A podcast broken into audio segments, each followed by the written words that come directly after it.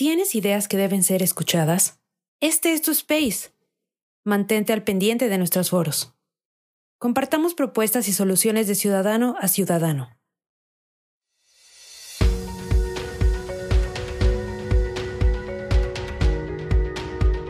Bienvenidos al espacio de Sociedad Civil México, donde propiciamos el diálogo y el debate ciudadano. En un momento comenzamos.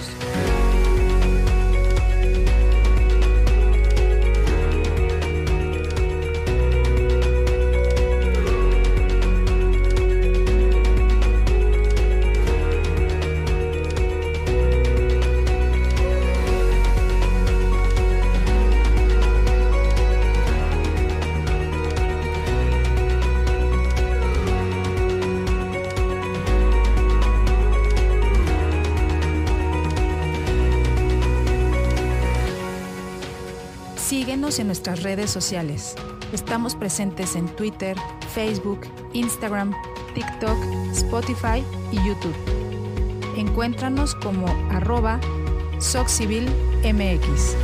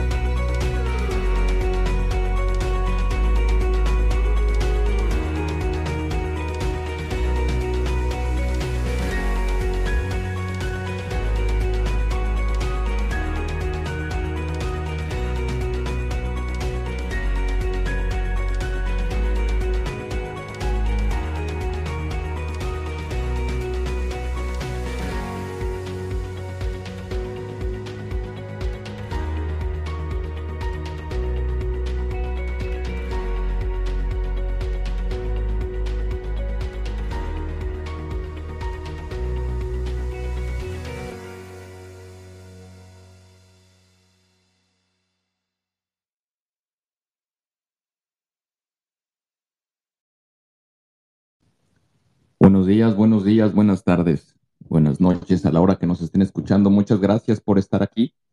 Eh, vamos a empezar, como en cada uno de nuestros espacios de Sociedad Civil México, con nuestro aviso legal o disclaimer. Este es el foro Sociedad Civil México, es el espacio de la Sociedad Civil México. Todas las opiniones mencionadas en estos foros son personales y pertenecen a quien las expresa, por lo que no representan la opinión de nuestra organización y o comunidad. Sociedad Civil México no está asociada con ningún partido político y no recibe ningún tipo de apoyo económico de ningún partido político. Sociedad Civil México es un esfuerzo de miembros de la sociedad civil dispuestos a trabajar por México, democracia y exitoso futuro. Muchas gracias, de verdad, muchas gracias por acompañarnos. Estamos, eh, ahora sí que estamos eh, de manteles largos eh, y esta es una hora poco usual para, para uno de nuestros espacios. Y es porque tenemos un invitadazo, la verdad. Eh, Michael Reid, que es eh, ex editor del el, uh, The Economist, eh, una publicación de alta reputación internacional eh, que se edita en Londres, Inglaterra, y él está, él está en Londres. Es por eso que, que lo estamos haciendo a esta hora. Muchas gracias por estar aquí. Eh, eh, muchas gracias, de verdad. Muchas gracias. Eh, vamos a, vamos a esperar a que se conecte y que nos pueda, nos pueda acompañar. Eh, por favor, les vamos a suplicar si pueden eh, compartir este espacio. Sabemos que es una hora y es un día poco eh, de, diferente a lo que nosotros hacemos regularmente, pero bueno, lo hacemos con la misma energía, el mismo orgullo, la misma pasión. Eh, que nos ayuden compartiendo este espacio en sus redes sociales. Muchas gracias. Hola, te mando un saludo desde Sociedad Civil México. El veinte veinticuatro cada día está más cerca y necesitamos de tu apoyo para poder acelerar el ritmo. Recientemente, Twitter nos invitó a unirnos a su programa de superseguidores. Hoy en día somos la primer plataforma de superseguidores en habla hispana.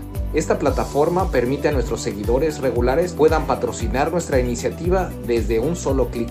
Visita nuestro perfil en Twitter e identifica dónde está la sección de Superfollow o Superseguidor. Algunos están señalizados con una pequeña estrella. Sigue las instrucciones y listo. Gracias por ser parte de este maravilloso esfuerzo ciudadano. Somos Sociedad Civil México. Gracias. Pues buenos días, buenos días eh, México, buenas tardes en Londres, Inglaterra. Veo que ya subió eh, y tiene el micrófono habilitado eh, Michael Reid. Eh, Michael, ¿cómo estás? Buenas tardes, buenos días en México. Hola, ¿qué tal? Este, ¿Me escuchan bien? Te escuchamos perfecto. Muchas de... eh, bueno, bueno, muchas gracias por la invitación. No, gracias, gracias, gracias a ti por participar. Eh, como les decía yo hace unos minutos, estamos de manteles largos, es, es, es la verdad, eh, es un honor contar con Michael el día de hoy en uno de nuestros de estos espacios donde miembros de la sociedad civil atendemos temas de, de um, interés eh, para México en el ámbito político y social, y pues bueno, lo que está sucediendo hoy en día en México y que ha sido también cobertura en varios, en varios medios internacionales, pues queremos y, y queremos incrementar la visualización para que la gente y el mundo entero sepa eh, el crecimiento que está teniendo el régimen, auto, el régimen autoritario eh, en México. Pero antes de eso, y, y conocer un poco la visión de Michael respecto de lo que está ocurriendo en México y en Latinoamérica en general, eh, voy a hacer una pequeña semblanza de, de, su, de su trayectoria. Él es autor, escritor y conferencista especializado en temas de Latinoamérica, eh, eh, Eh, y, y España, Portugal, Iberia y, e inter, y relaciones internacionales. Desde, mil, desde el veinte veintitrés es eh, profesor visitante eh, de la Escuela de Política Pública de la London School of Economics y fue eh, eh, editor del The Economist, eh, la sección Bello de la que es la columna latinoamericana, eh, y ha sido corresponsal en diferentes medios eh, de carácter internacional, cubriendo Eh, varios países, Brasil, eh, eh, México, Centroamérica, la región andina, para medios tan eh, importantes como la B B C, The Guardian, eh, y como lo mencionaba hace un rato, el The Economist. Y pues bueno, creo que tenemos el día de hoy una, una persona que es muy docta sobre el tema de relaciones internacionales, la visión, eh, eh, la visión del mundo hacia lo que está ocurriendo en México. Y pues bueno, es una persona que honestamente les recomiendo que sigan su cuenta en Twitter porque escribe eh, cosas interesantes y comparte inform- información que a nivel regional eh, afecta a todos y que obviamente ha estado reportando sobre lo que ha estado, lo que está ocurriendo en México en estos momentos. Y precisamente con eso eh, quiero, quiero dar inicio y conocer un poco, Michael, el... el um, tu visión sobre el reto, el reto que tenemos eh, en México, sobre la transición democrática, eh, el, el desgaste de las instituciones, los ataques desde el poder a los adversarios políticos, pues estos, este, este tipo de clima que hemos visto en otros países latinoamericanos y que terminan con eh, regímenes autoritarios, dictatoriales, que obviamente no quisiéramos ver en México y que necesitamos hablar, discutir y ponerlo sobre la mesa. México tiene una historia donde hubo un partido de Estado que, que, que fue gobierno por muchas décadas y evidentemente es algo a lo que no queremos regresar. Eh, la, la democracia funcionalmente es relativamente nueva en México y ha tenido transiciones y esta es una de ellas y queremos que esta sea una más, no que llegue para, para establecer un nuevo régimen, una, una, nueva, una nueva hegemonía política. Pero, pero me gustaría darte, eh, pasarte el micrófono, darte las bienvenidas, pedirle a la gente que está aquí, comparte este espacio eh, y que pueda, eh, se pueda, pueda, la voz de Michael pueda llegar a muchísima más gente. Muchas gracias, Michael. Adelante. Buenos, buenas tardes, buenos días. ¿Tienes ideas que deben ser escuchadas? Este es tu space. Mantente al pendiente de nuestros foros. Compartamos propuestas y soluciones de ciudadano a ciudadano.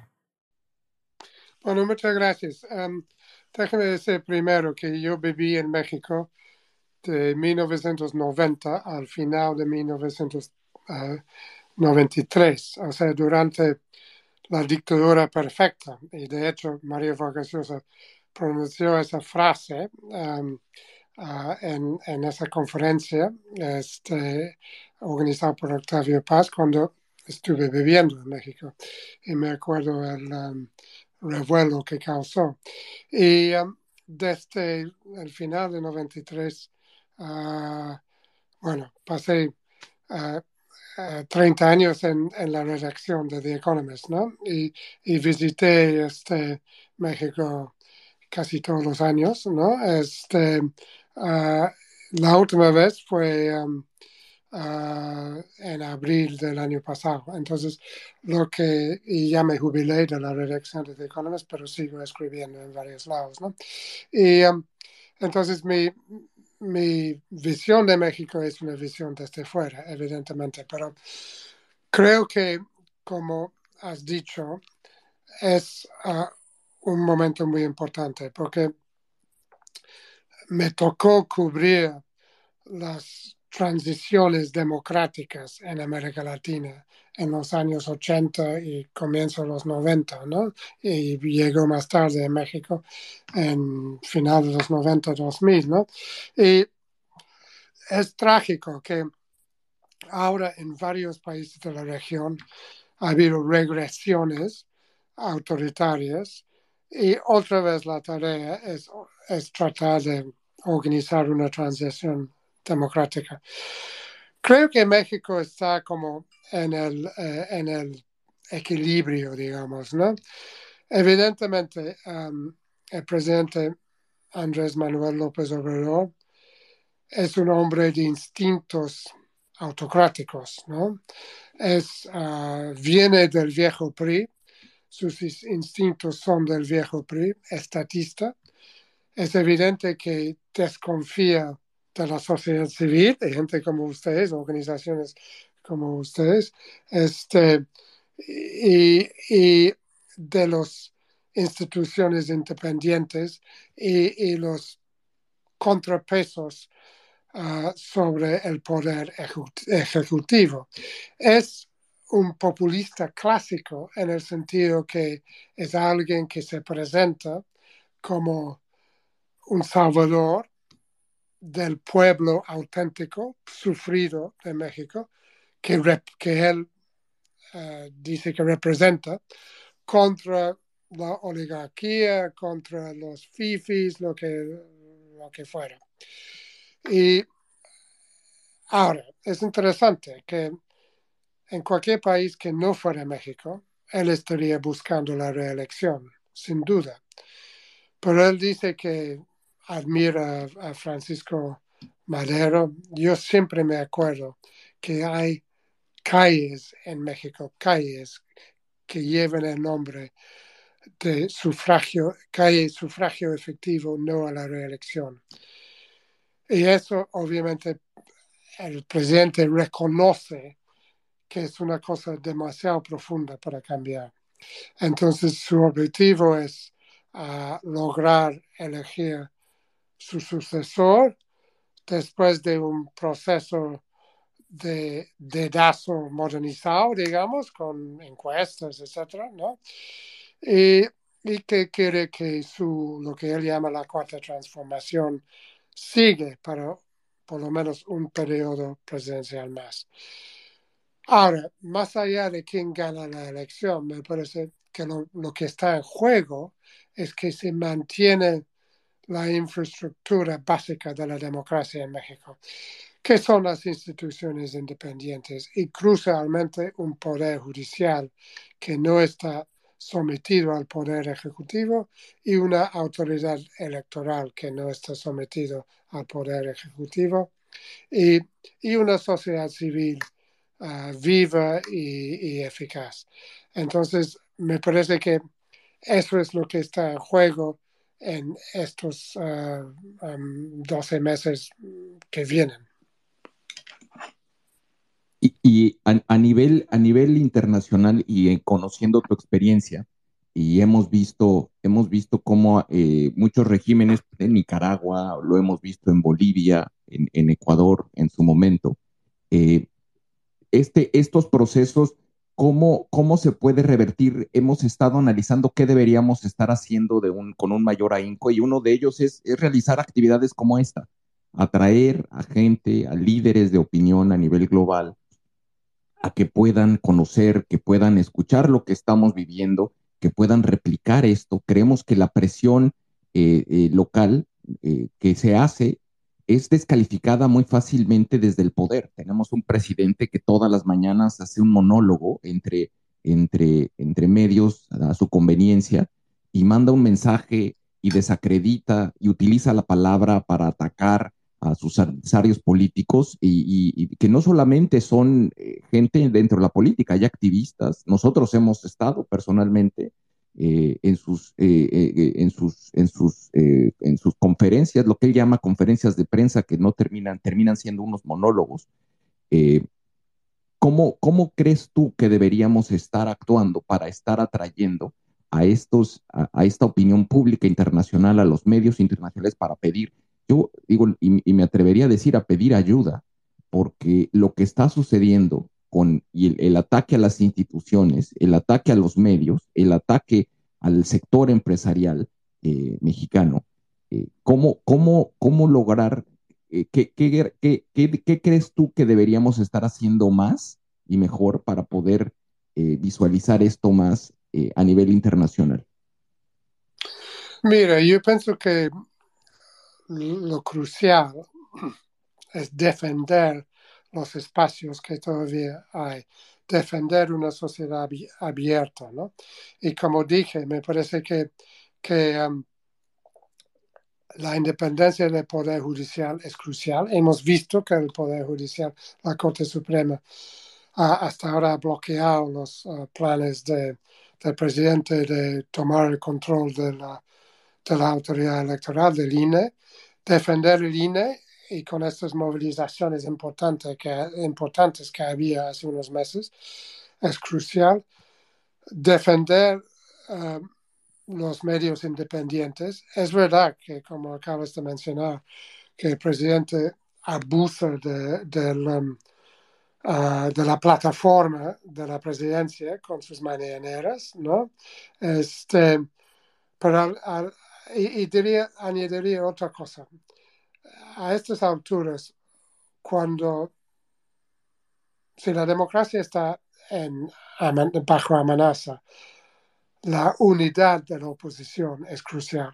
Este, y eso es una lección de las uh, transiciones, de los, uh, de los setenta, los ochenta, ¿no? Este... Acabo de publicar un libro sobre España, ¿no? Y, y, en que, entre otras cosas, bueno, reviso la transición. Y, y, y la, la unidad de la oposición era muy importante, ¿no? Este, uh, y el realismo de la oposición era muy importante en, en lograr la transición y esos veinticinco años ex, muy exitosos uh, de la democracia española y su resiliencia hoy día, ¿no? Este... Ahora, hablas de qué se puede hacer desde afuera. Yo pienso que lo importante es que desde afuera tratar de entender. Es, pero al final de cuentas, los países dependen de sus propios esfuerzos. Y, y no creo que se puede uh, imponer desde afuera. Um, se puede ayudar, se puede comprender, ¿no? Pero nada más que eso. Hola, te mando un saludo desde Sociedad Civil México. El veinte veinticuatro cada día está más cerca y necesitamos de tu apoyo para poder acelerar el ritmo. Recientemente, Twitter nos invitó a unirnos a su programa de superseguidores. Hoy en día somos la primer plataforma de superseguidores en habla hispana. Esta plataforma permite a nuestros seguidores regulares puedan patrocinar nuestra iniciativa desde un solo clic. Visita nuestro perfil en Twitter e identifica dónde está la sección de Superfollow o Superseguidor. Algunos están señalizados con una pequeña estrella. Sigue las instrucciones y listo. Gracias por ser parte de este maravilloso esfuerzo ciudadano. Somos Sociedad Civil México. Gracias. No, coincidimos. La, la verdad es de que el, el, el, destino, el destino de México lo tenemos que resolver los mexicanos y distinto. Hay varias, varias personas que de hecho... Eh, incluso antes de la elección del veinte dieciocho, mucha gente decía que no, bueno, nunca se va a poder insta- instaurar un régimen eh, eh, dictatorial en México porque somos vecinos de los Estados Unidos y los gringos no lo van a permitir. Y, y la verdad es de que a los gringos eso relativamente no es que no les importe, sino que tienen sus propios intereses. Eh, y, y el tema, el tema eh, eh, en la defensa de sus propios intereses, pues el destino, las elecciones, el, el, la participación de la sociedad civil, pues es fundamental, más allá de que venga alguien a resolver los problemas. Sí, eh, no, para, para eh, los gringos, la realidad política en Estados Unidos hace que lo único que les importa a las administraciones de Estados Unidos, los, los dos últimos, es que México controla la frontera y, y les importa también el fentanil y, y, y el narcotráfico. Pero uh, correctamente o no, ya no les importa la democracia como por un tiempo les importaba. Este, y también el poder de Estados Unidos en términos relativos es menor que era, y tiene muchos otros amenazas que, o, o, o desafíos más bien, para hablar correctamente, que le preocupa más, como, como China, como eh, incluso como la guerra en Ucrania y Rusia. Y, y claro, yeah, México sí importa, más que, perdona, más que el resto de América Latina, Estados Unidos. Pero importa sobre todo por los temas de migración y, y, y narcotráfico. ¿Y, y cómo, cómo si, si Estados Unidos ha dejado ese, ese liderazgo para, para defender la democracia globalmente, eh, ¿cuál, cuál sería el camino? Digo, México sigue siendo una de las economías más grandes del mundo, tiene un nivel de influencia eh, eh, importante en el, en el ámbito global, eh, por comercio, eh, culturalmente también. Eh, ¿cómo, quién, ¿Quién tendría que ser o dónde podemos encontrar esa, ese... ese ese camino a esa institución o a, o, o a ese o a ese campeón, llamémosle así, de, de luchador por de la democracia y las libertades a nivel global, que pudiera ser aliado de, de nuestra causa?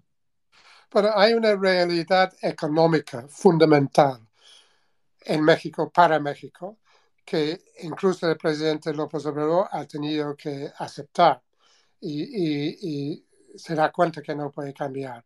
Y eso es que la economía de México ya está muy integrada a la economía de Estados Unidos y la, la economía de Norteamérica como un conjunto, ¿no?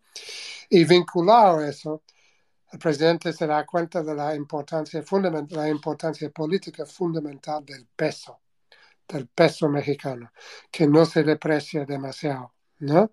Este, y eso para mí está detrás de su política fiscal este, uh, conservadora este, y no se ha atrevido a llegar a confrontaciones con los Estados Unidos que pondría en riesgo la, uh, el flujo comercial transfronterizo, ¿no?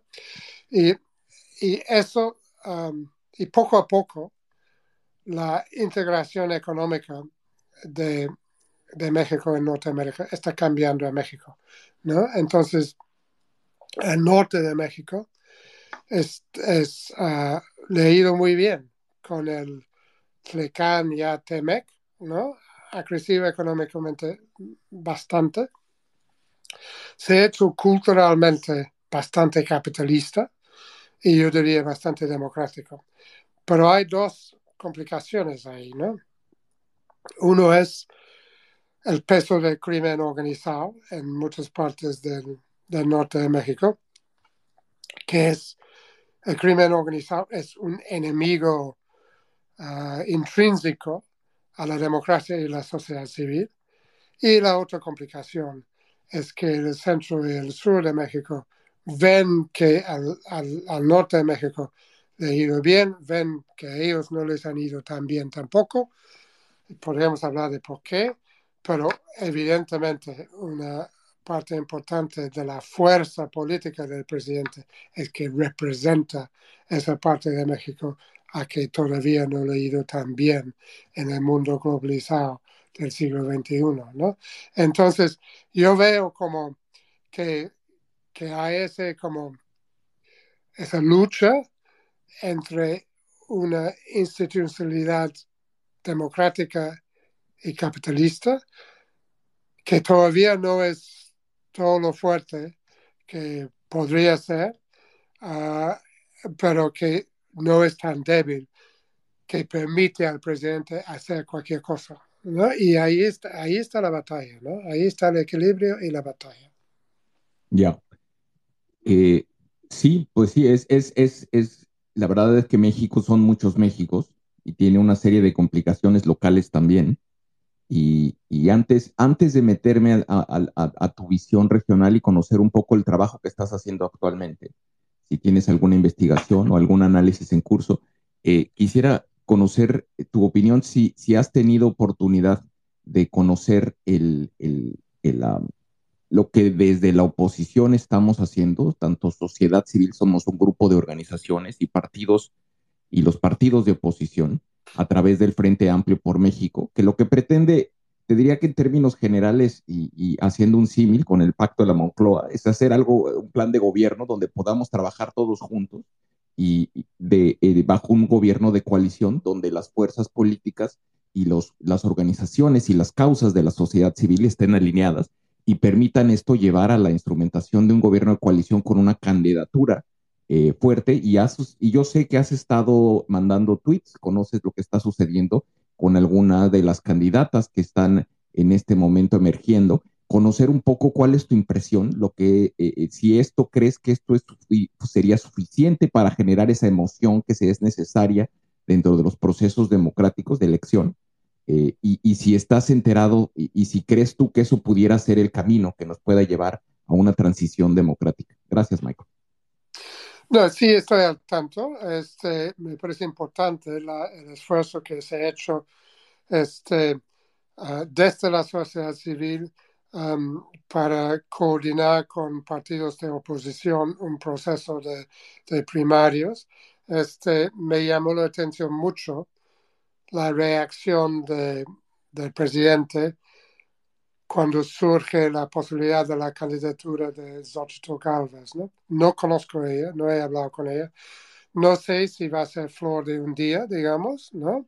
Este, pero era evidente por su reacción que él ve en ella este, una, uh, una opis, opositora potencialmente bastante sustancial, sustancial, ¿no?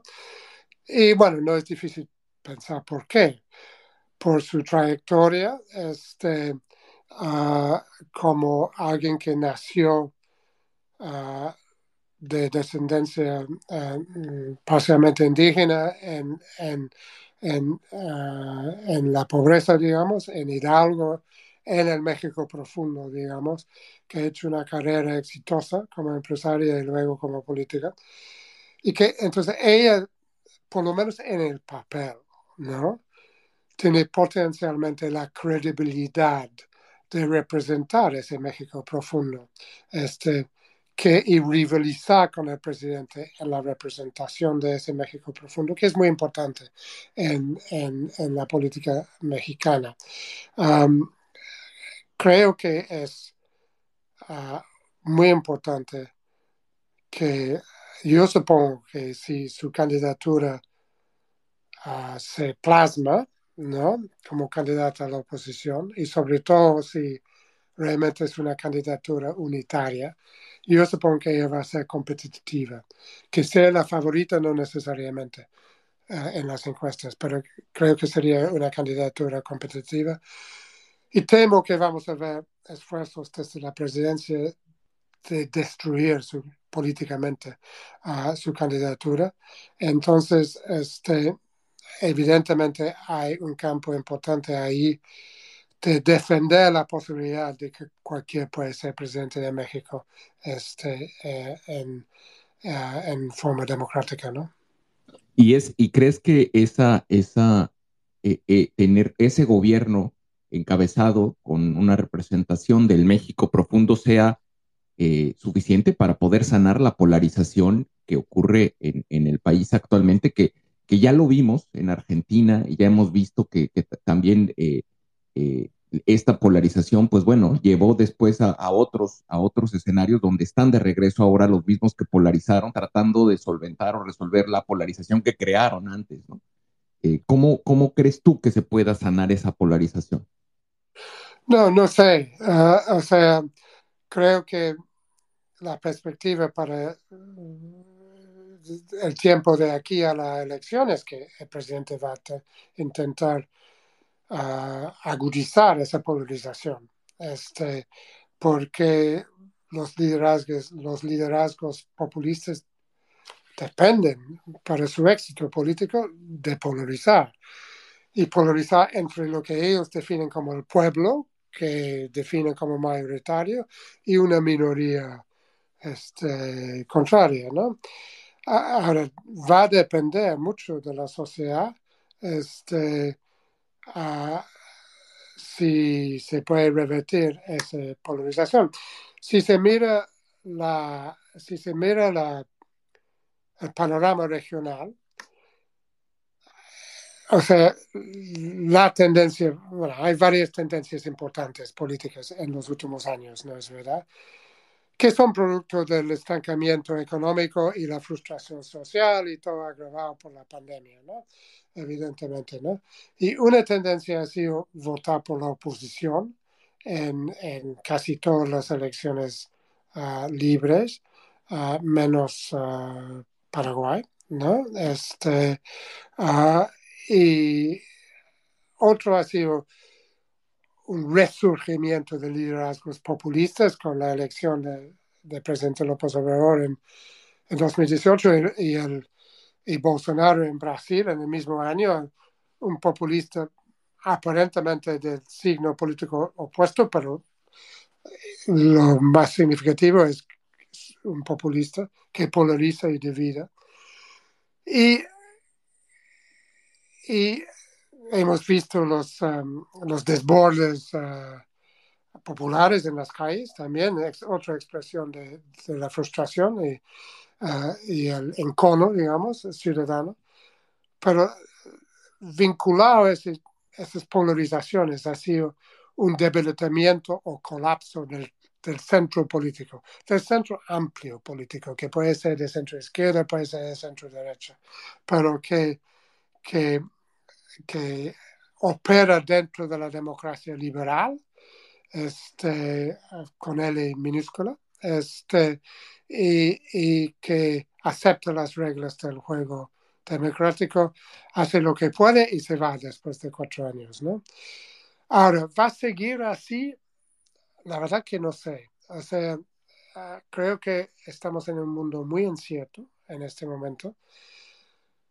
En Argentina, hace tres meses, parecía que Javier Milei, otro populista polarizador, que um, es una especie de Bolsonaro libertario, o sea, una mezcla de Bolsonaro y Nayib Bukele y Silicon Valley, algo así, si se, si se puede concebir algo así, parecía que él realmente podría ganar, como consecuencia del enfado tan grande y tan justificado de los argentinos este, detrás de tantos gobiernos fracasados. Ahora parece más probable que la oposición de centro-derecha uh, va a ganar, que es lo que normalmente hubiera pasado en Argentina, después del fracaso de, de este gobierno peronista, kirchnerista.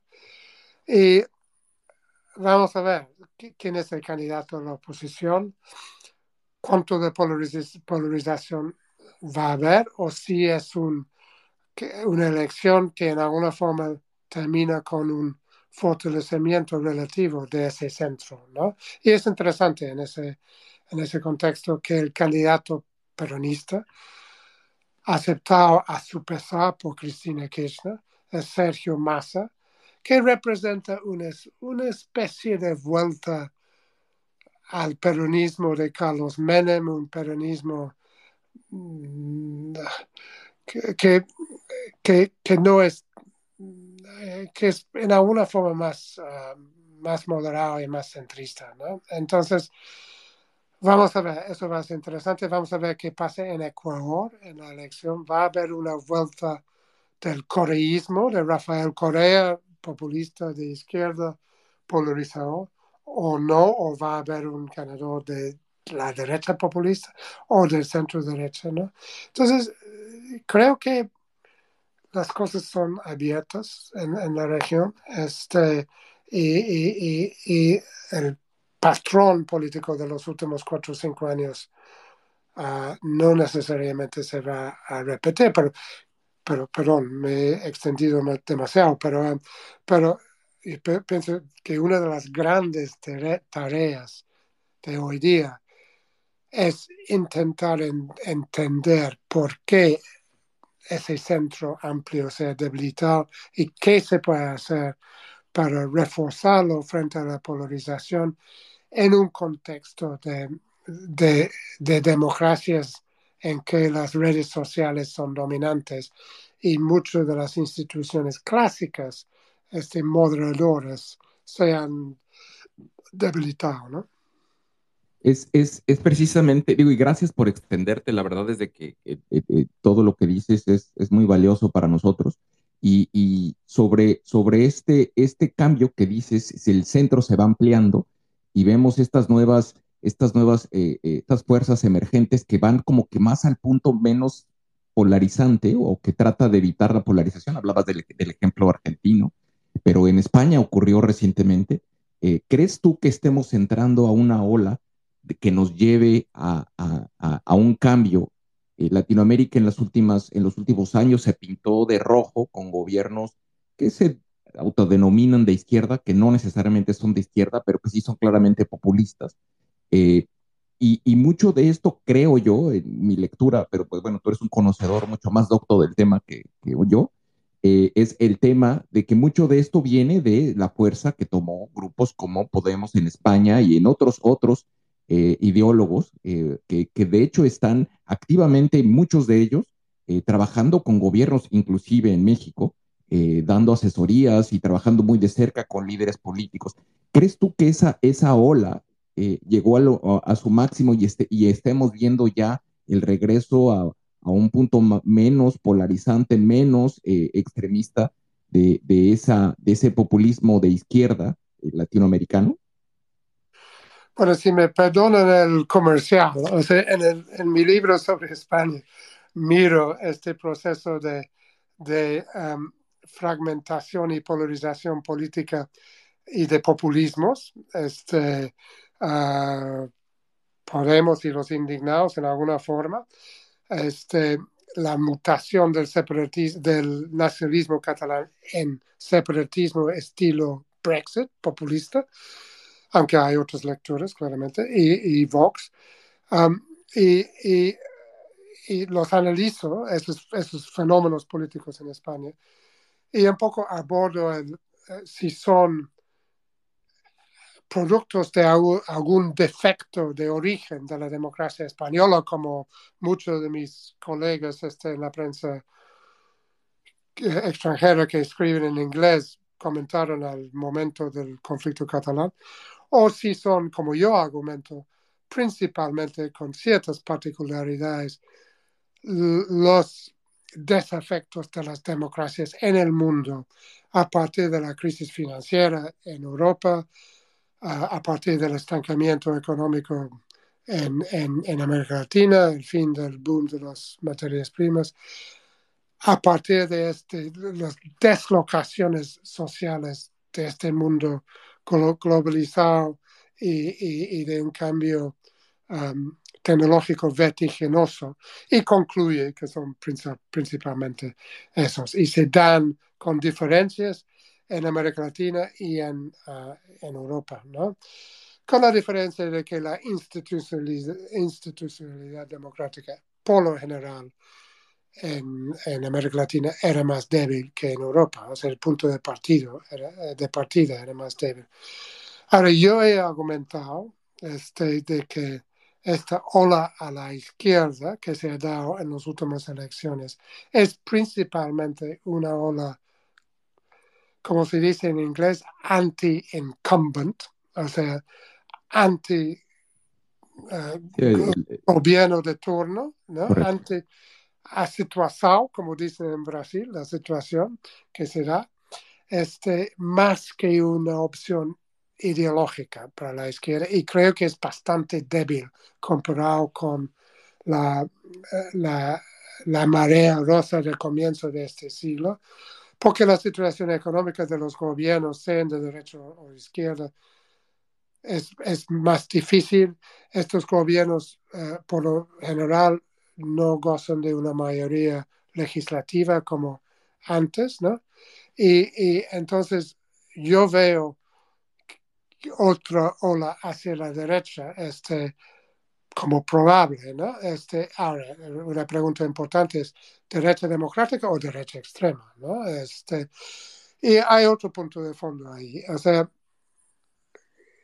la raíz de los populismos, en América, o sea, América Latina ofrece caldo fértil para los populismos, y de hecho puede, puede reclamar el patente de haber inventado los populismos urbanos en el mundo, ¿no?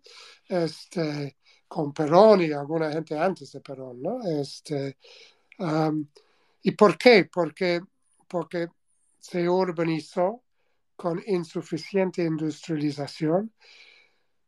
Son, son países con muchos recursos naturales, pero con mucha desigualdad, una desigualdad extrema, que implica que en países aparentemente ricos, entre comillas, hay muchos pobres.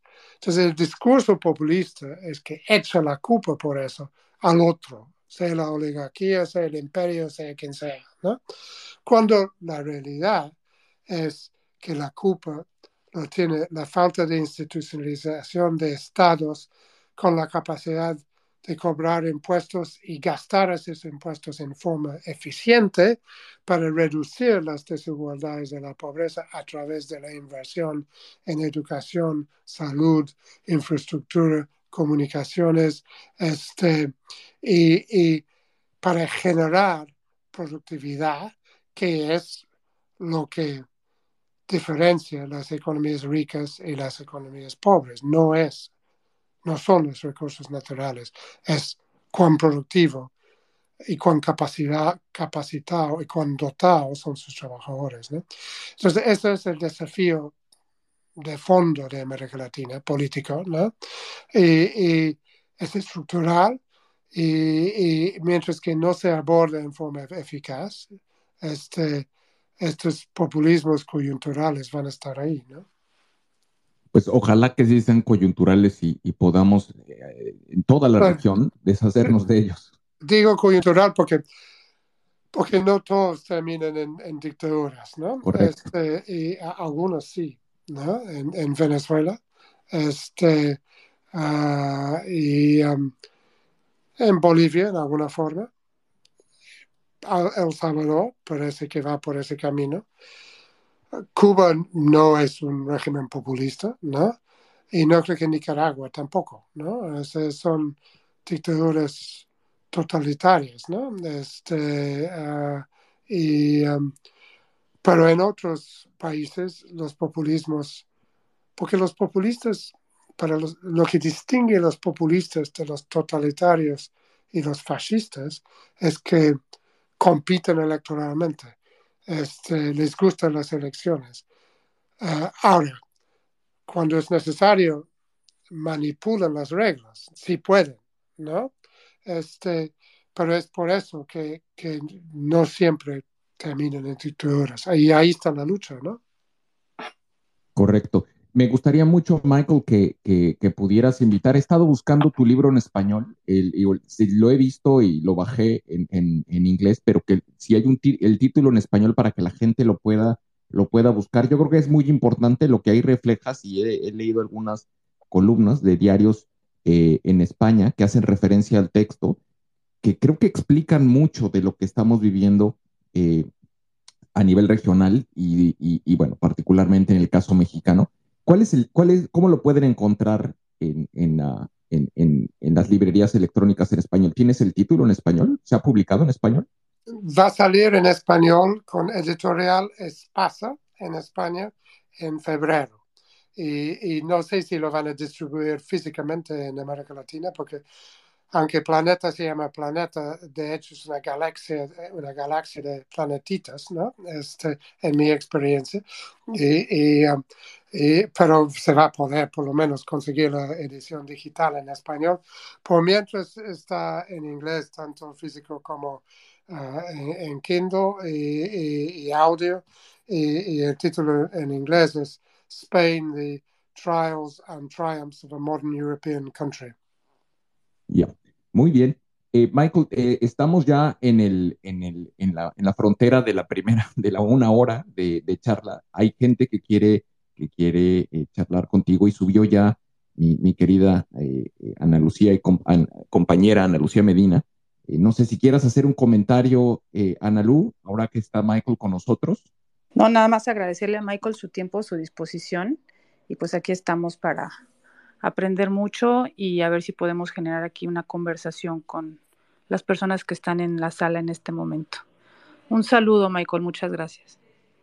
Bueno, muchas gracias y, y, y me da muchísimo gusto y es un privilegio ver este, varios amigos, este, amigos en la vida uh, física y algunos amigos en Twitter, digamos, entre, el, entre los que están, están ahí. Entonces, muchas gracias a todos. No, gracias a ti. Si, si nos permites y, y, y para ir eh, eh, pasando el micrófono, que podamos escoger, eh, a subir algunas personas que están aquí esperando poder hablar contigo, hacer algún comentario o pregunta.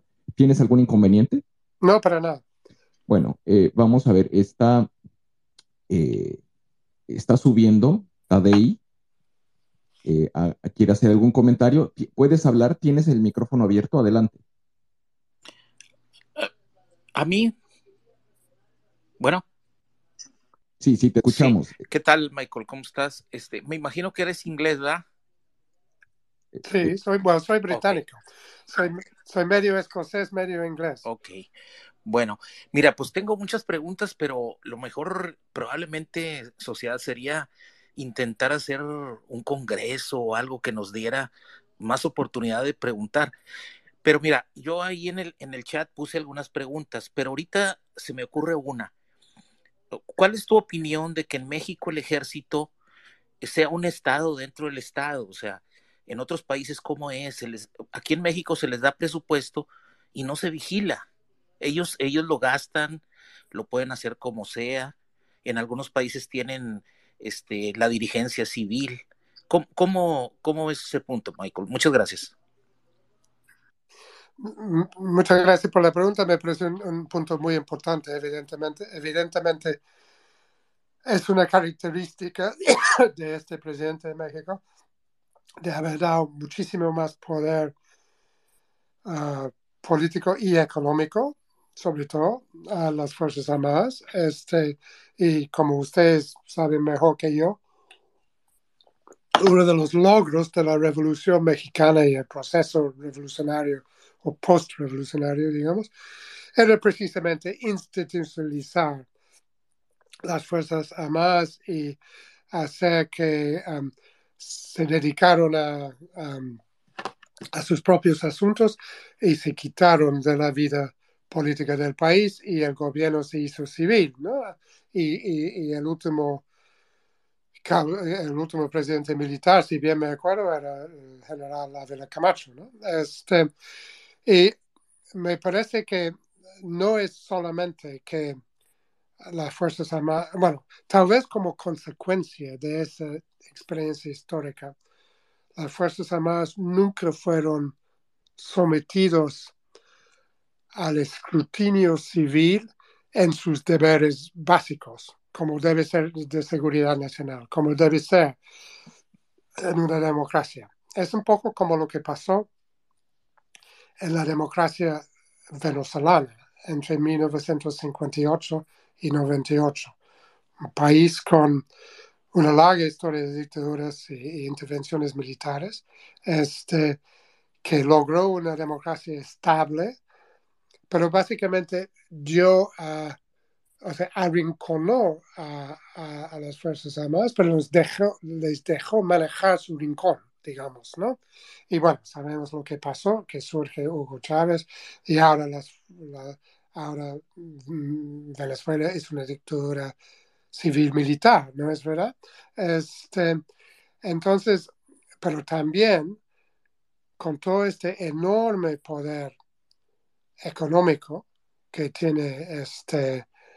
Las, que el presidente ha dado a, a las Fuerzas Armadas en, en manejar la aduana, manejar el aeropuerto de la Ciudad de México, manejar los ferrocarriles nuevos, etcétera, ¿no? Este, uh, eso es sin transparencia y va a ser difícil para uh, un gobierno futuro quitar ese poder porque uh, los militares se van a acostumbrar a eso.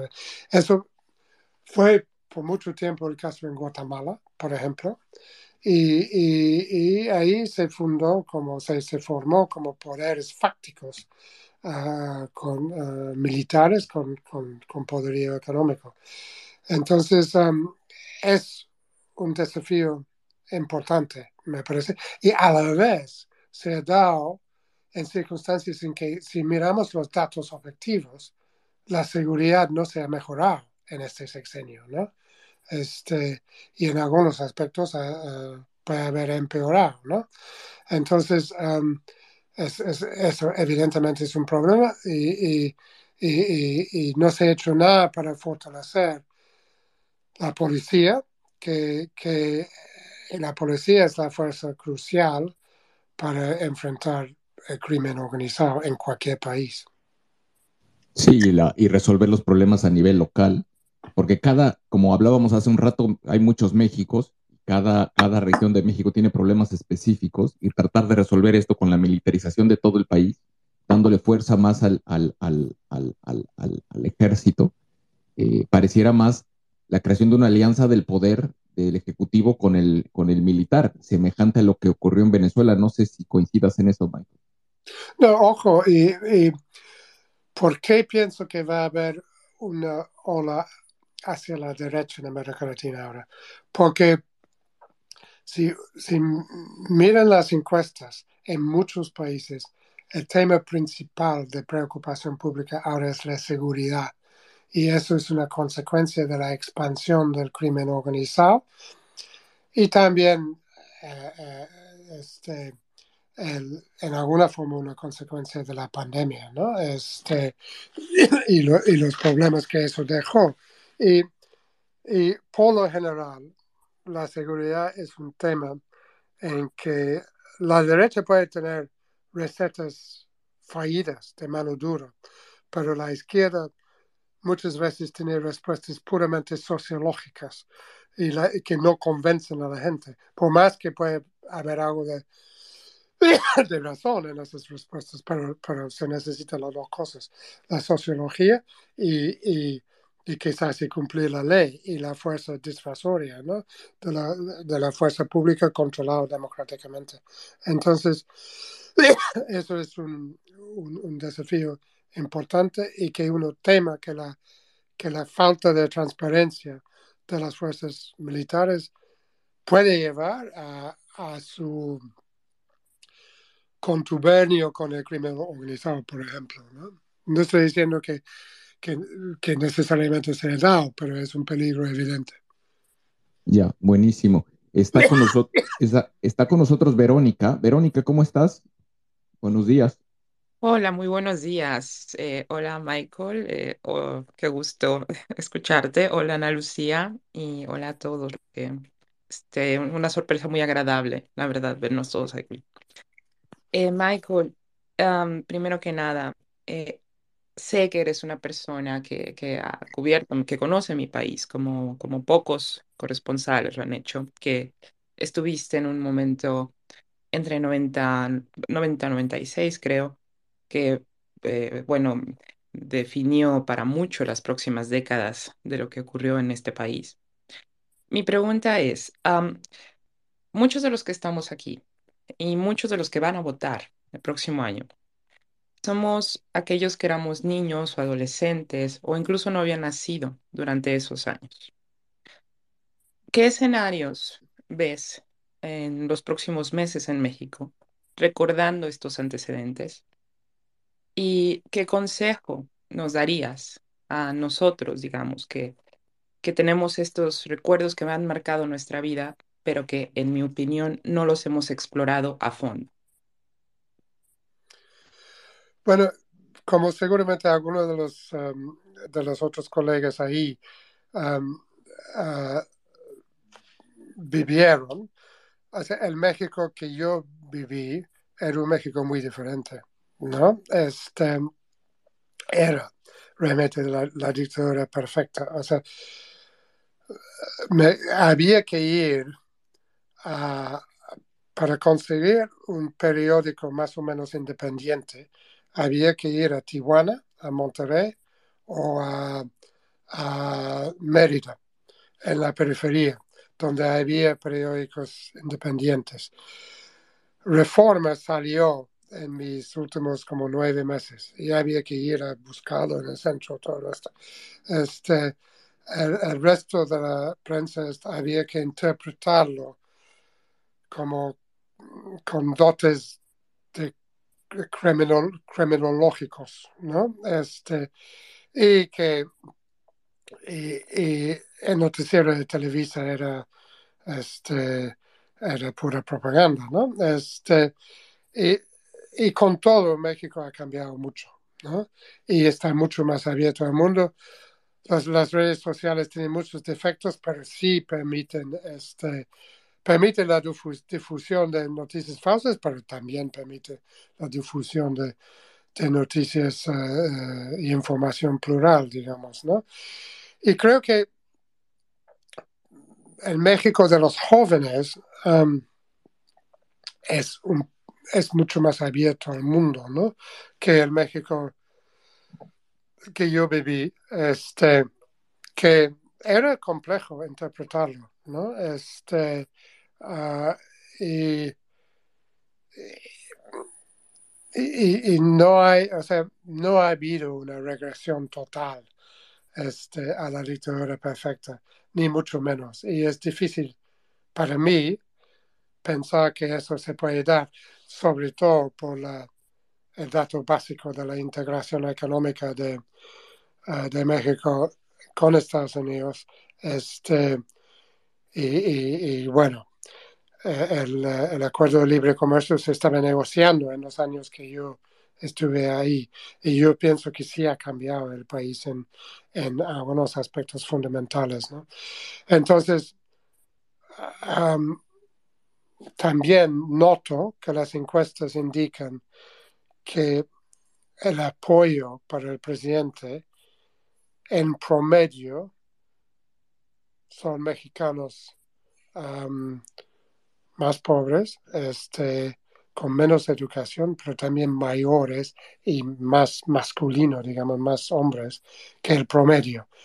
Entonces, mira, la juventud no es una garantía de compromiso democrático, ni mucho menos, porque, bueno, se publicó la nueva encuesta Latinobarómetro el otro día, de dos mil veintidós, y mostró que el apoyo para un autócrata civil tipo Nayib Bukele es más alto entre los jóvenes, ¿no? Um, entonces, es sutil, no es uh, blanco y negro, pero por lo general me cuesta pensar en un país tan grande como México que los jóvenes van a querer volver al pasado. Ojalá, porque son parte muy importante del, del, del padrón electoral. Verónica, ¿quieres comentar algo? No, solamente eh, pre, eh, repetir lo que dijo Michael, que tiene muchísima razón. O sea, la juventud no necesariamente es de izquierda o progresista. Nayib Bukele es un ejemplo diáfano y que eh, exactamente esto es mucho más sutil y que ojalá tengamos la atención de analizarlo y revisar las diferencias del México que él describe, que a mí me tocó verlo. Ah, Verónica, Verónica, diría que un elemento muy importante en la frustración so- social en América Latina es que es principalmente un fenómeno generacional de las generaciones jóvenes que eran los protagonistas de los, uh, um, las explosiones sociales en varios países, y son por lo general generaciones que han recibido más, educa- más años de educación, incluso de educación superior, muchas veces de mala calidad, muchas veces han tenido que pagar para eso y encuentran al final que no pueden conseguir los trabajos que esperaron y están con razón muy frustrados. Entonces, y, y, esa, y esas capas no son, digamos, este, son, son potencialmente rupturistas, ¿no? Entonces, este, es muy importantísimo enfrentar sus necesidades, ¿no? Muchísimas gracias. Gracias, Verónica. Gracias, Michael. Edna, ¿cómo estás? Buenos días. Buenas tardes. ¿Dónde estés? ¿Estás ahí? Hola, buenos días. Todavía tengo días. Adelante. Sú- súper interesante lo que nos estás compartiendo, Michael. Uh, tengo una pregunta.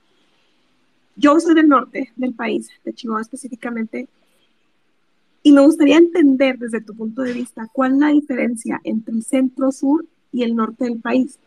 Actualmente en algunas de las eh, los indicadores económicos del norte, pues salimos que somos el, de los primeros países, de los primeros uh, estados en exportaciones. Y me gustaría entender desde tu punto de vista por qué sucede esto, por qué terminamos siendo un poquito más, bueno, un, bastante más productivos nosotros teniendo las inclemencias del tiempo, eh, no sé, muchos otros factores que tenemos, y la gente del centro-sur sigue viniendo al norte a trabajar. ¿Cuál es la diferencia? ¿Qué es lo que sucede eh, en este caso?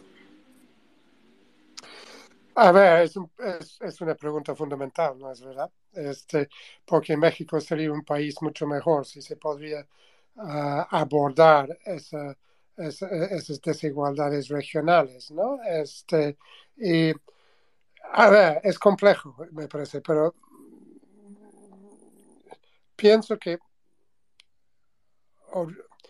la cercanía con Estados Unidos ha sido importante. La cercanía geográfica, la cercanía comunicacional uh, y, y, y también era como históricamente una frontera abierta, digamos, una frontera móvil, este, un, una zona más capitalista. Uh, el sur de México, yo pienso que las estructuras políticas caciquiles eran y son más fuertes. Y eso tiene eh, una dimensión de esa desigualdad en México es evidentemente uh, racial o étnica, digamos, ¿no?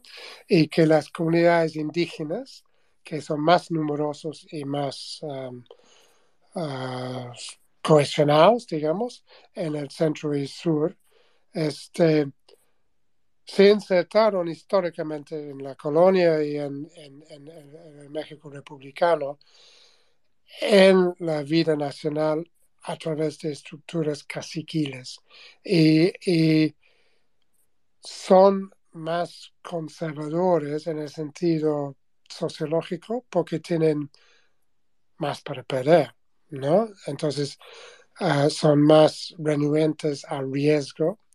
Este, y cuando juntas todos esos factores, me parece que el resultado es que hay economías menos dinámicos en el centro-sur, ¿no? Es evidente, ¿no?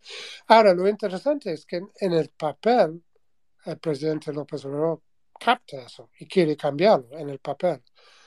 Y entonces, por lo tanto, proyectos como Dos Bocas, que, bueno, que recuerda, digamos, el desarrollo de, de Campeche y, y, y Tabasco y Veracruz en, en, en los setenta, un desarrollo, digamos, con muchos bemoles, pero...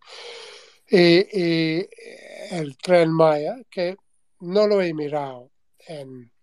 en detalle. Sé que es muy controvertido, sé que hay un tema ecológico ahí, pero desde lejos no me parece tan loco, ¿eh? Puede ser que, que el Estado va a perder mucho dinero, pero puede ser importante para conectar partes del sur del país. O sea, siempre me acuerdo cuando fui a Yucatán, cuando vivía en México, y me contaron que, que Yucatán realmente, bueno, Yucatán quería Uh, pidió formalmente admisión como un estado de Estados Unidos en el siglo diecinueve, ¿no?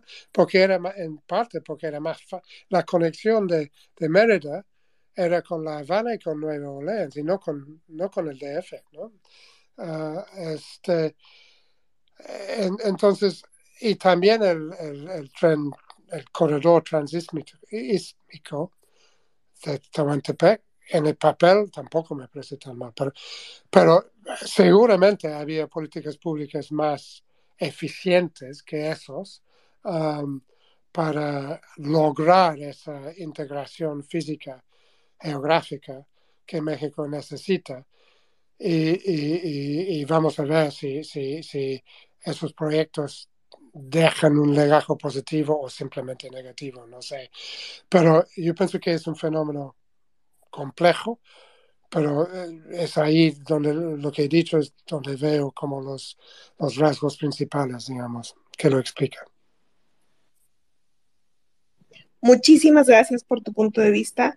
Y pues sí, uh, tienes razón, quizá la cercanía, bueno, mucho tiene que ver con la cercanía que tenemos con el país vecino y también el tipo de trabajo que tenemos y la multiculturalidad, que no solamente son uh, pueblos originales, sino también tenemos menonitas, anglos, uh, asiáticos, mm, de, de muchas otras, uh, y creo que tiene que ver también eso en la, el tipo de trabajo que realizamos.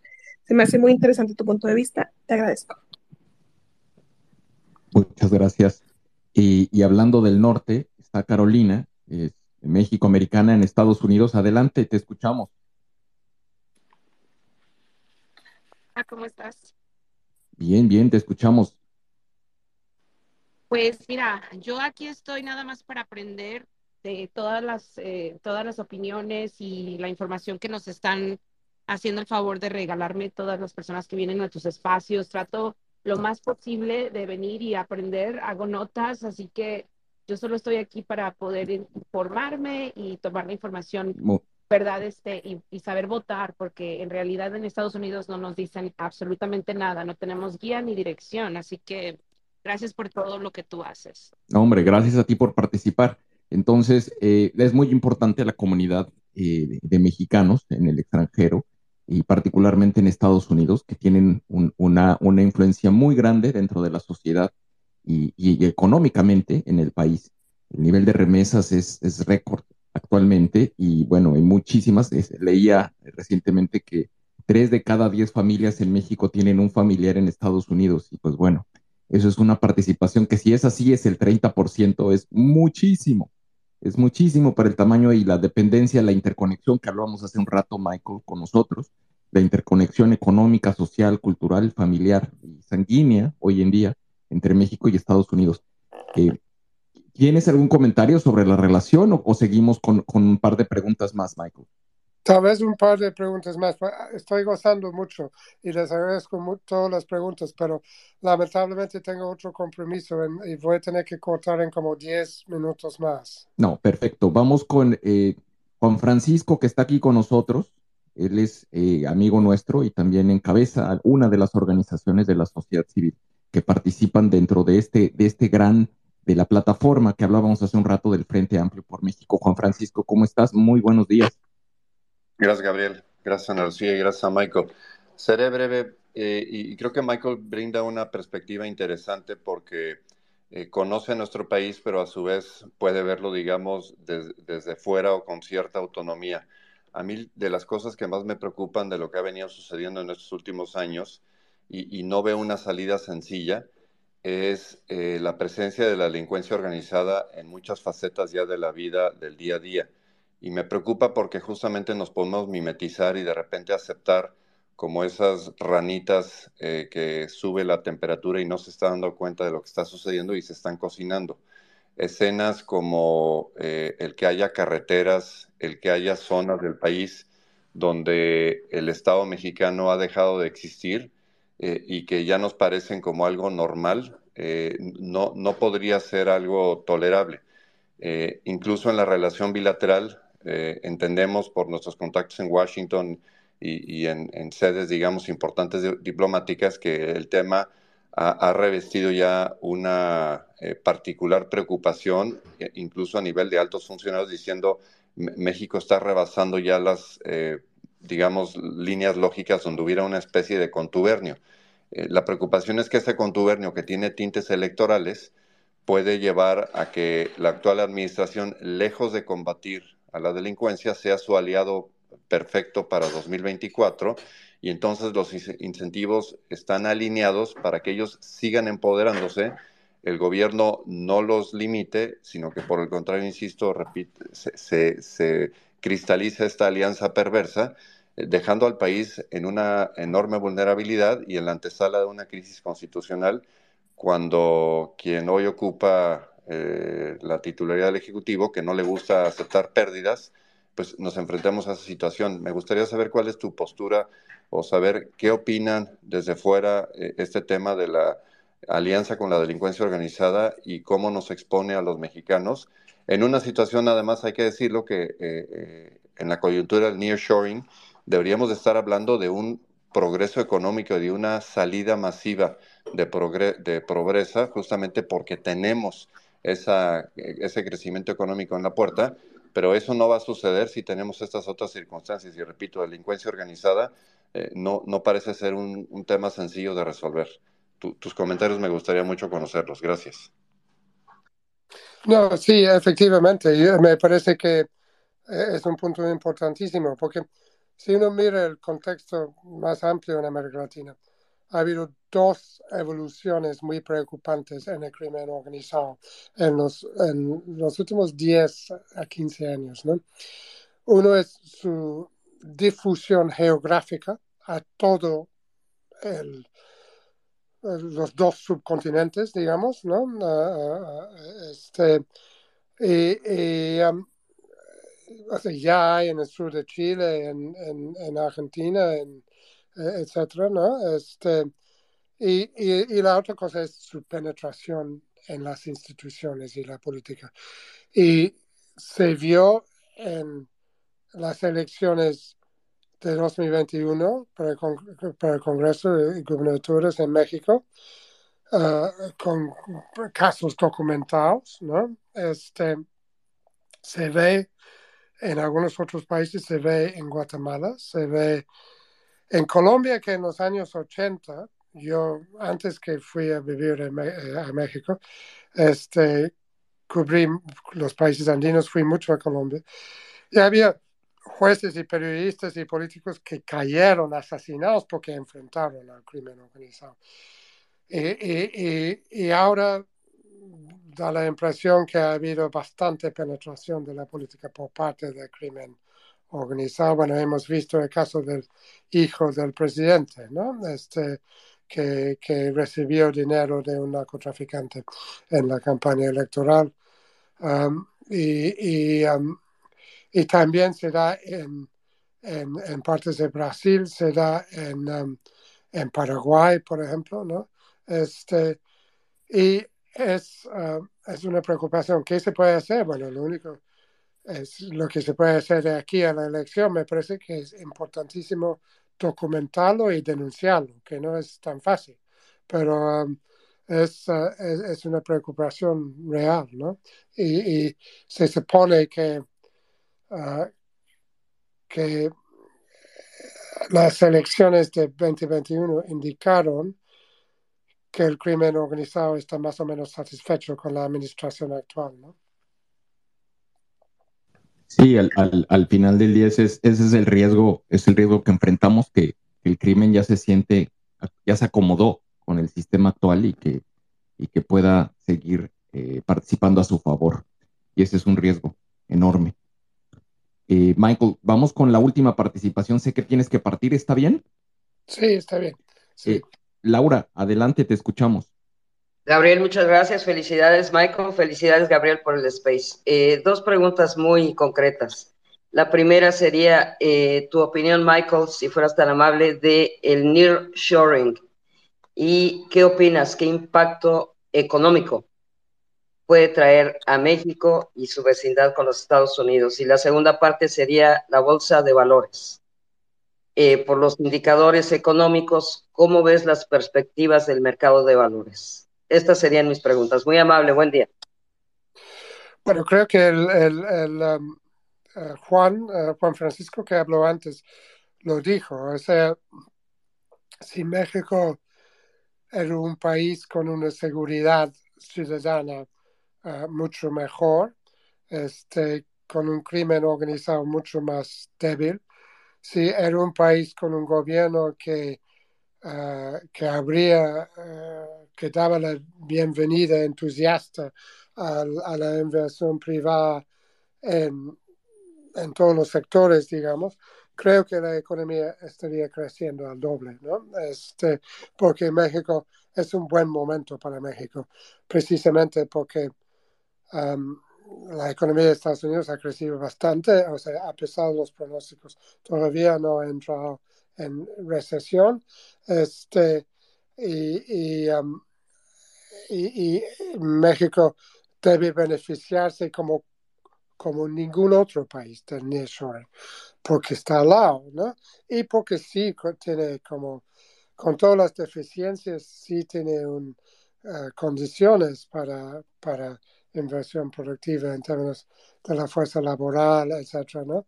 Necesita, sí, asegurar la fuente, un, fuentes de energía um, baratas y estables y seguras, ¿no? Eso es im- importante. Um, pero es una gran oportunidad y hasta ahora me parece que es una oportunidad que se ha aprovechado solo a medias, ¿no? Este, en cuanto a la bolsa de valores, la verdad que no lo sigo tan de cerca, este, porque... Suelo, suelo mirar, miro el peso, porque me parece eh, un indicador, el indicador económico más importante para la política, y, y, y miro la economía real, digamos, ¿no? De, de, uh, uh, el crecimiento, la inflación, ¿no? Este, entonces no tengo un pronóstico para uh, la bolsa. Si lo tuviera, sería um, bastante más rica que... Así, así pasa. Eh, pues muy bien, Michael, de verdad estamos, eh, podríamos seguir por horas, eres, eres una biblioteca eh, llena de información, es interesantísimo charlar contigo, además de que eres una persona muy agradable. De verdad, Michael, agradecemos tu tiempo y tu generosidad por, eh, al compartir tu tiempo y tus conocimientos con nosotros. Queremos que este sea una, un puente de comunicación entre la sociedad civil eh, en México Y, y tu trabajo. Por favor, cuando tengas el libro en la versión en español y quieras hacer una presentación a la comunidad, por favor déjanos saber, nos encantará eh, poder charlar sobre tu libro en particular. Eh, creo que, como lo dijimos hace un rato, el tema, eh, lo que sucede en España tiene eco y, y, e impacto en, en muchos de los movimientos políticos y, y, e ideológicos en Latinoamérica, entonces es, es muy importante. Es muy importante tu trabajo. Muchas gracias, Michael. No, muchas gracias a ustedes. Bueno, espero que el próximo libro será otra vez sobre América Latina, pero, pero no va a ser inmediato. Eh, no, les agradezco muchísimo a todos. Ha sido un verdadero uh, placer y les deseo muchísima suerte en, en el trabajo que están haciendo para defender una sociedad abierta, que me parece una tarea fundamental. Totalmente, en esto estamos. Ana Lu, ¿quieres hacer algún comentario final? Nada, nada más decirle a Michael que eh, lo invitamos a que regrese con nosotros cuando salga su libro en español, pero también para que analicemos otros temas, que hablemos del Latinobarómetro, que arroja información muy importante y que creo que es digna de que reflexionemos al respecto, que, la, que hablemos a profundidad de esa información y que no se quede en una interpretación superficial. Hay mucho que, que hablar acerca de lo que los latinos interpretan como democracia y cómo lo relacionan con malos gobiernos o cómo lo relacionan con políticas económicas que no necesariamente son responsabilidad de la democracia, pero que sí está influyendo en sus decisiones. También cómo afecta eso a México de cara al próximo proceso electoral dos mil veinticuatro, hablar más acerca de la influencia del crimen organizado en el caso de los procesos electorales en México, como lo ya lo introdujo Juan Francisco, pero creo que vale la pena que hablemos de, de eso, de otros fenómenos en los que, por ejemplo, Verónica, que ya, ya habló hace un momento, sabe mucho de las autodefensas. Eh, hay, hay mucho que hablar acerca de México, de, de Latinoamérica, por supuesto, de España. Y bueno, pues Michael, un placer tenerte con nosotros y ojalá eh, nos volvamos a encontrar pronto. Muchas gracias a todos y hasta luego. Muchas gracias nuevamente. Eh, pues bueno, como, como, como pudieron ver, tenemos una, un, un, tuvimos un invitado de lujo. Eh, estuvimos muy contentos, muchas gracias, Michael, y, y eh, vamos a estar esta semana, seguiremos con nuestro programa, tenemos otra serie de actividades que vamos a estar eh, eh, coment- compartiéndoles a través de, la, de las plataformas, en Twitter, en, en nuestras redes sociales, y sigamos trabajando en la construcción eh, y en la defensa de las instituciones y nuestras libertades. Muchas gracias, gracias a todos los que pudieron participar, y como lo hacemos en cada uno de estos espacios, cuando terminamos los invitamos a que aprovechemos estos minutos para seguir eh, las cuentas que están en Twitter, que están eh, en este espacio, para poder cre- ir creciendo en comunidad. Sigan, por favor, la cuenta de Michael, de verdad, se las recomiendo. Obviamente a la de, de Juan Francisco, Ana Lucía, Brenda, que está aquí, Arno, Enrique, Luis, Jazz, Rocco, Ruco, Verónica y por supuesto a la cuenta de Sociedad Civil México. Sigamos construyendo comunidad. Muchas gracias. Muchas gracias. Les advierto que a veces hago tweets sobre cricket, pero... También. También nosotros a veces publicamos sobre fútbol mexicano, que no necesariamente es el mejor, pero es, nos divierte mucho. Sí. Eh, estén muy bien. Cuídense mucho. Bueno, hasta luego. Hasta luego.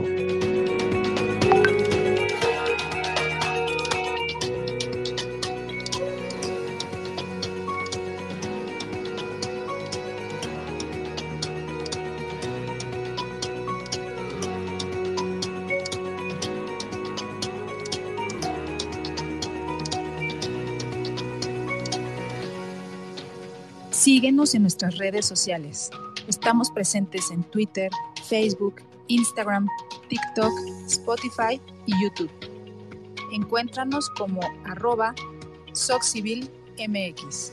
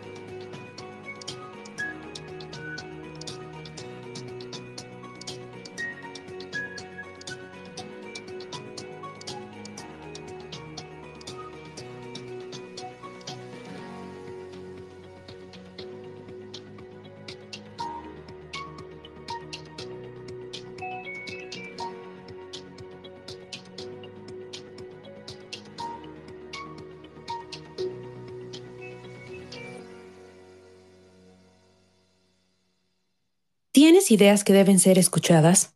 Este es tu space. Mantente al pendiente de nuestros foros. Compartamos propuestas y soluciones de ciudadano a ciudadano.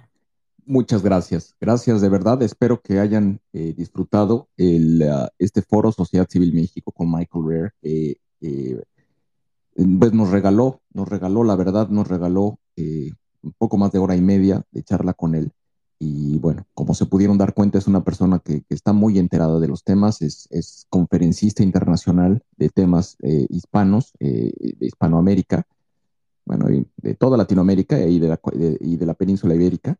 Eh, seguiremos en contacto con él y esperamos poder eh, tenerlo aquí nuevamente próximamente. Entonces, pues bueno, gracias, que tengan ustedes eh, muy buen día, un produ- una productiva semana. Vamos a estar eh, en los próximos días también teniendo una serie de, de espacios que vamos a estar compartiendo con ustedes. Por favor, suscríbanse a nuestro calendario. Tenemos una liga que ahorita la subimos eh, en nuestro T L para que puedan ver cómo pueden seguir a través de Google, eh, incluir el, el calendario de todos y cada uno de los foros Sociedad Civil México a la agenda de su teléfono eh, inteligente. Muchas gracias. Cuídense mucho. Les mando un fuerte abrazo. Y cerramos en cinco, cuatro, tres, dos, uno. Cuídense.